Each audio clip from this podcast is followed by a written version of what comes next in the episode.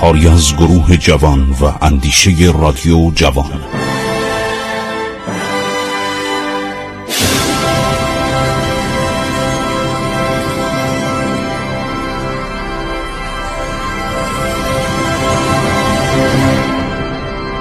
بسم الله الرحمن الرحیم.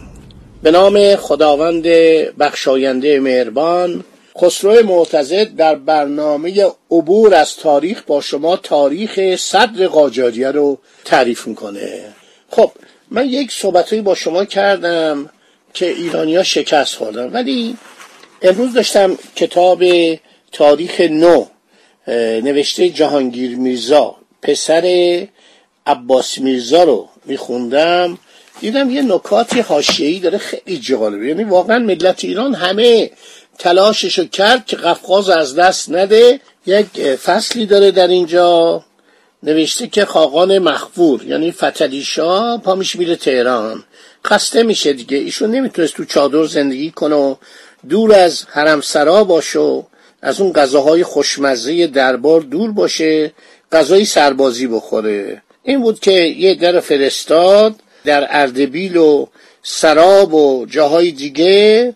با دویست نفر تفنگچی محال نائین برای حفظ قله اردبیل فرستاد و گفت امورات قله تبریز رو رکن دوله منظم بکنه به آصف الدوله و بی بیزا محمد خان لاریجانی سپرده بشه. اینا برن تبریز رو نگه دارن. هشت هزار نفر از سربازان آذربایجان و تفنگچیان مازندرانی و عراقی یعنی مال سلطان آباد عراق.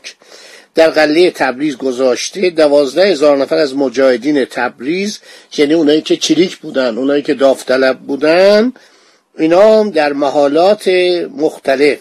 یعنی اون به صلاح کوی ها و اون دهات و بلوکات مستقر شدند رکت و دوله از تبریز روانه اردوی خاقان شد.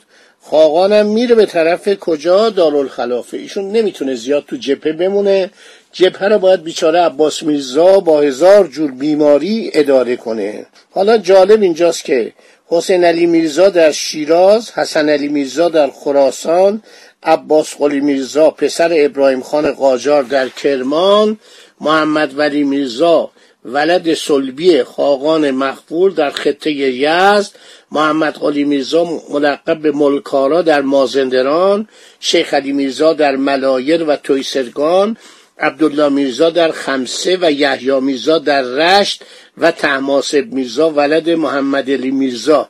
همون دولت شاد معروف دولت شاه در کرمانشاه و همدان محمود میرزا در نهاون و لورستان محمد تقی میرزا در بروجرد سلطان محمد میرزا در اصفهان حیدر قلی میرزا در گلپایگان بهمن میرزا در سمنان و دامغان اسماعیل میرزا در شارود و بستام رکت دوله علی نقی میرزا در قزوین. علی میرزا ملقب به زل سلطان. اینو با اون زل سلطان پسر ناصر الدین شاه اشتباه نکنید. اون پسر ارشد فتلی شاست که برادر اعیانی نایب السلطنه بود به حکومت تهران و کیکاووس میرزا در قم مشغول به حکومت بودن. ببین مملکت دست یک اولیگارشی بود. یعنی یک خانواده سلطنتی اینا همه بچه های فتلیشا بودن. مملکت رو دست اینا داده بود.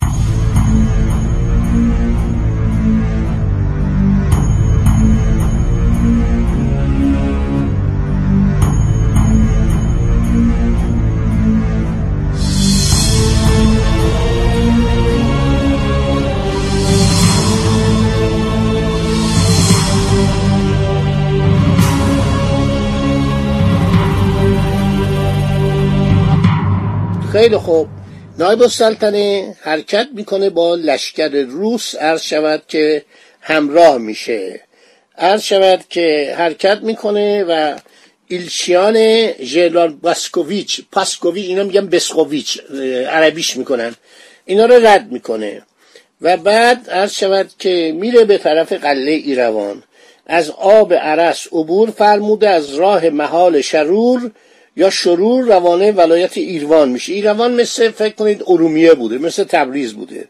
در این بین خبر رسید که چهار هزار نفر سالداد با هزار نفر قزاق و بیست اراده توپ که ده اراده آن توپ بسیار بزرگ قله کوبی است که یک سال است از دارالسلطنه پترزبورگ معمولند به کوبیدن قله ایروان در این روزها به تفلیس رسیدند با آزوقه و اراده بسیار اراده یعنی عرابه.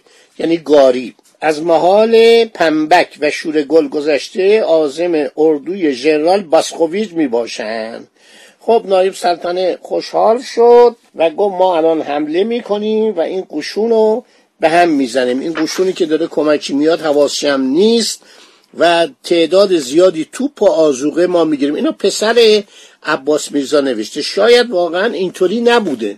ولی خب حالا پسره نوشته پسرم مورخ برجسته نایب السلطنه متوجه رزم لشکر روز شد. در محلی که موسوم بود به آباران و قریب هفت فرسنگ به طرف قلعه و شهر ایروان بود فاصله داشت به لشکر روس رسیده محاربه عظیم فرموده. زیاده دو هزار سالداد مخدول و اسیر شدند. ژنرال دالگورگی که در آن وقت ژنرال و سردار آن لشکر بود از زانو زخم خورده با این احوال توپخانه را پیش انداخته آزوقه و اراده های آزوقه را ریخته خود را به چهار دیواری اوچکلیسا رسانده متحسن شد. نایب السلطنه بعد از این فرد به اوچ کلیسا. اوچ کلیسا یه جایی بود مثل مثلا همین کلیسایی که سن استپانوس در ماکو هستش تمام ارامن از تمام دنیا سالی یه بار میان اونجا جشن می‌گیرن. این مال حدود سال 400 میلادیه. اوچ کلیسا هم یک کلیسای خیلی با اباحتی بوده. زمان مال ایران بوده بعد که ایروان از ایران جدا شد از ایران جدا شد. نادرشاه این به اصطلاح اون اسقف اعظم رو در اوچ کلیسا به حضور پذیرفته بود. خیلی خوب. اینا فتح بزرگی کردن ژنرال پاسکوویچ که در نخجوان در مقابل نایب السلطنه توقف داشت شنید که نایب السلطنه به طرف تفلیس داره میره. او نیز از نخجوان کوچیده و به ژنرال آریستوفو با چهار هزار نفر سالدات و هزار نفر سوار به محافظت قلعه عباس آبادی قلعه بوده که اون سوی عرس عباس میرزا ساخته بود. خود آنجا او را معمول کرده خود به راه تفلیس از عقب اردوی نایب السلطنه روانه شد. چون ژنرال پاسکوویچ از راه دیگر رفته بود خبر به نایب السلطنه رسید که ژنرال پاسکوویچ از نخجوان کوچیده به طرف تفلیس رهانه شده است. نایب السلطنه دست از معاصره اوچ کلیسا برداشته امر ایروان را مضبوط کرد به طرف خوی و تبریز روانه شدند. بعد عرض شود که اگه دست از این معاصره نمیکشیدن واضح بود که ژنرال پاسکوویچ برای استخلاص محصولین لشکر خود متوجه رزم نایب السلطنه خواهد شد.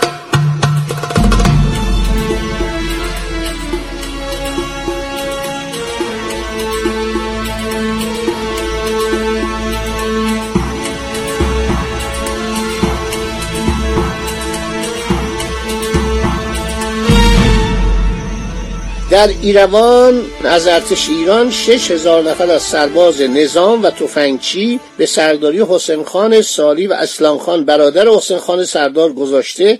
از ایروان حرکت فرموده. در نزدیک سردار آباد حسین خان سردار را به حفظ سردار آباد و آن حدود گذشته خود از عرس عبور نموده به ولایت بایزید که خاک دولت روم است. یعنی دولت عثمانی داخل شده.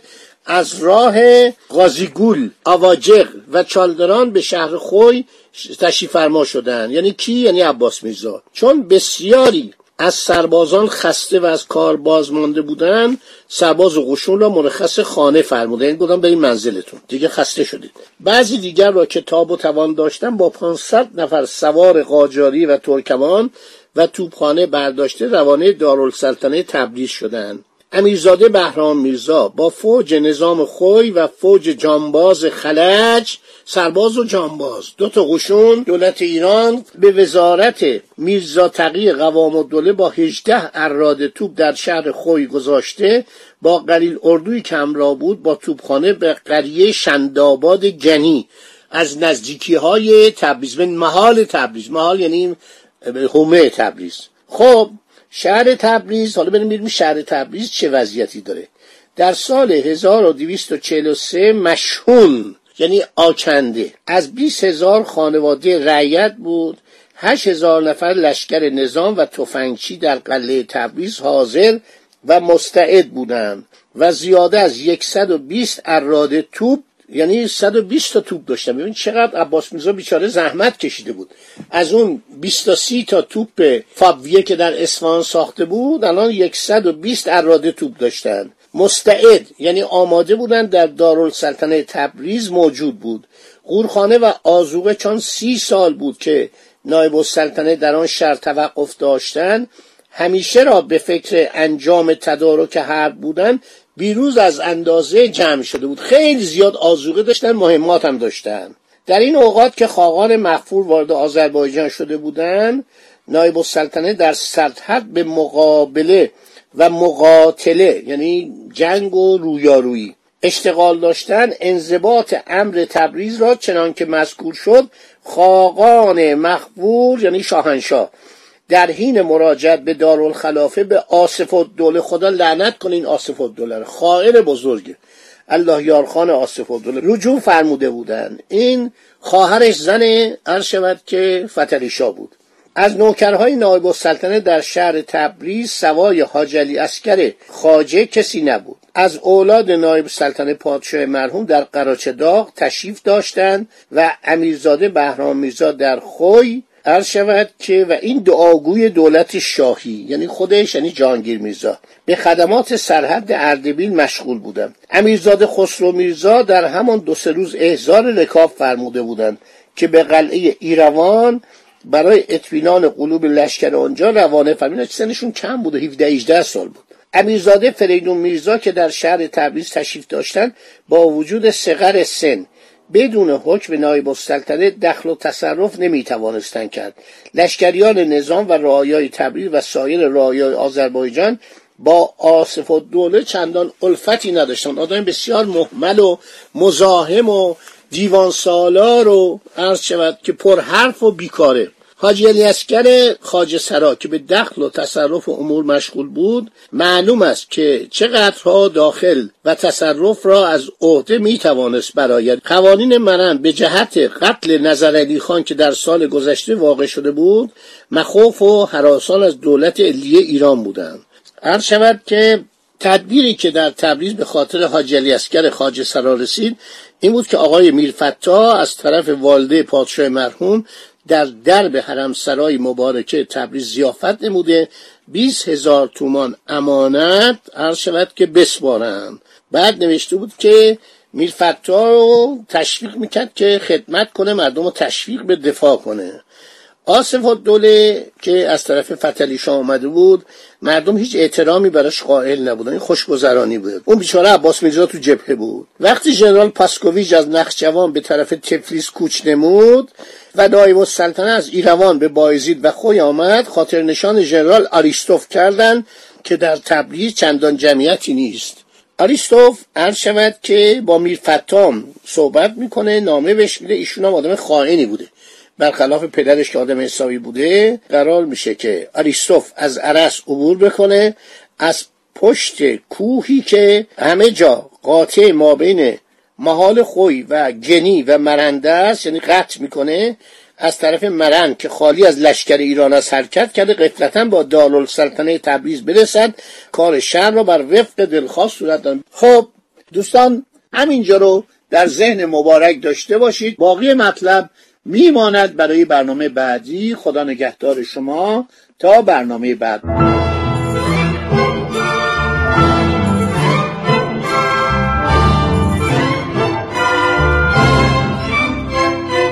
عبور از تاریخ.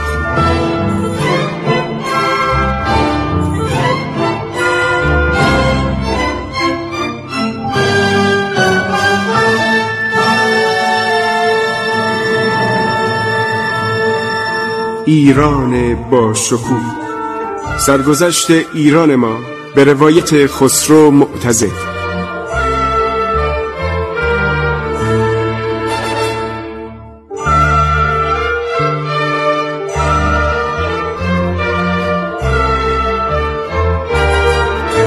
عبور از تاریخ با رادیو جوان.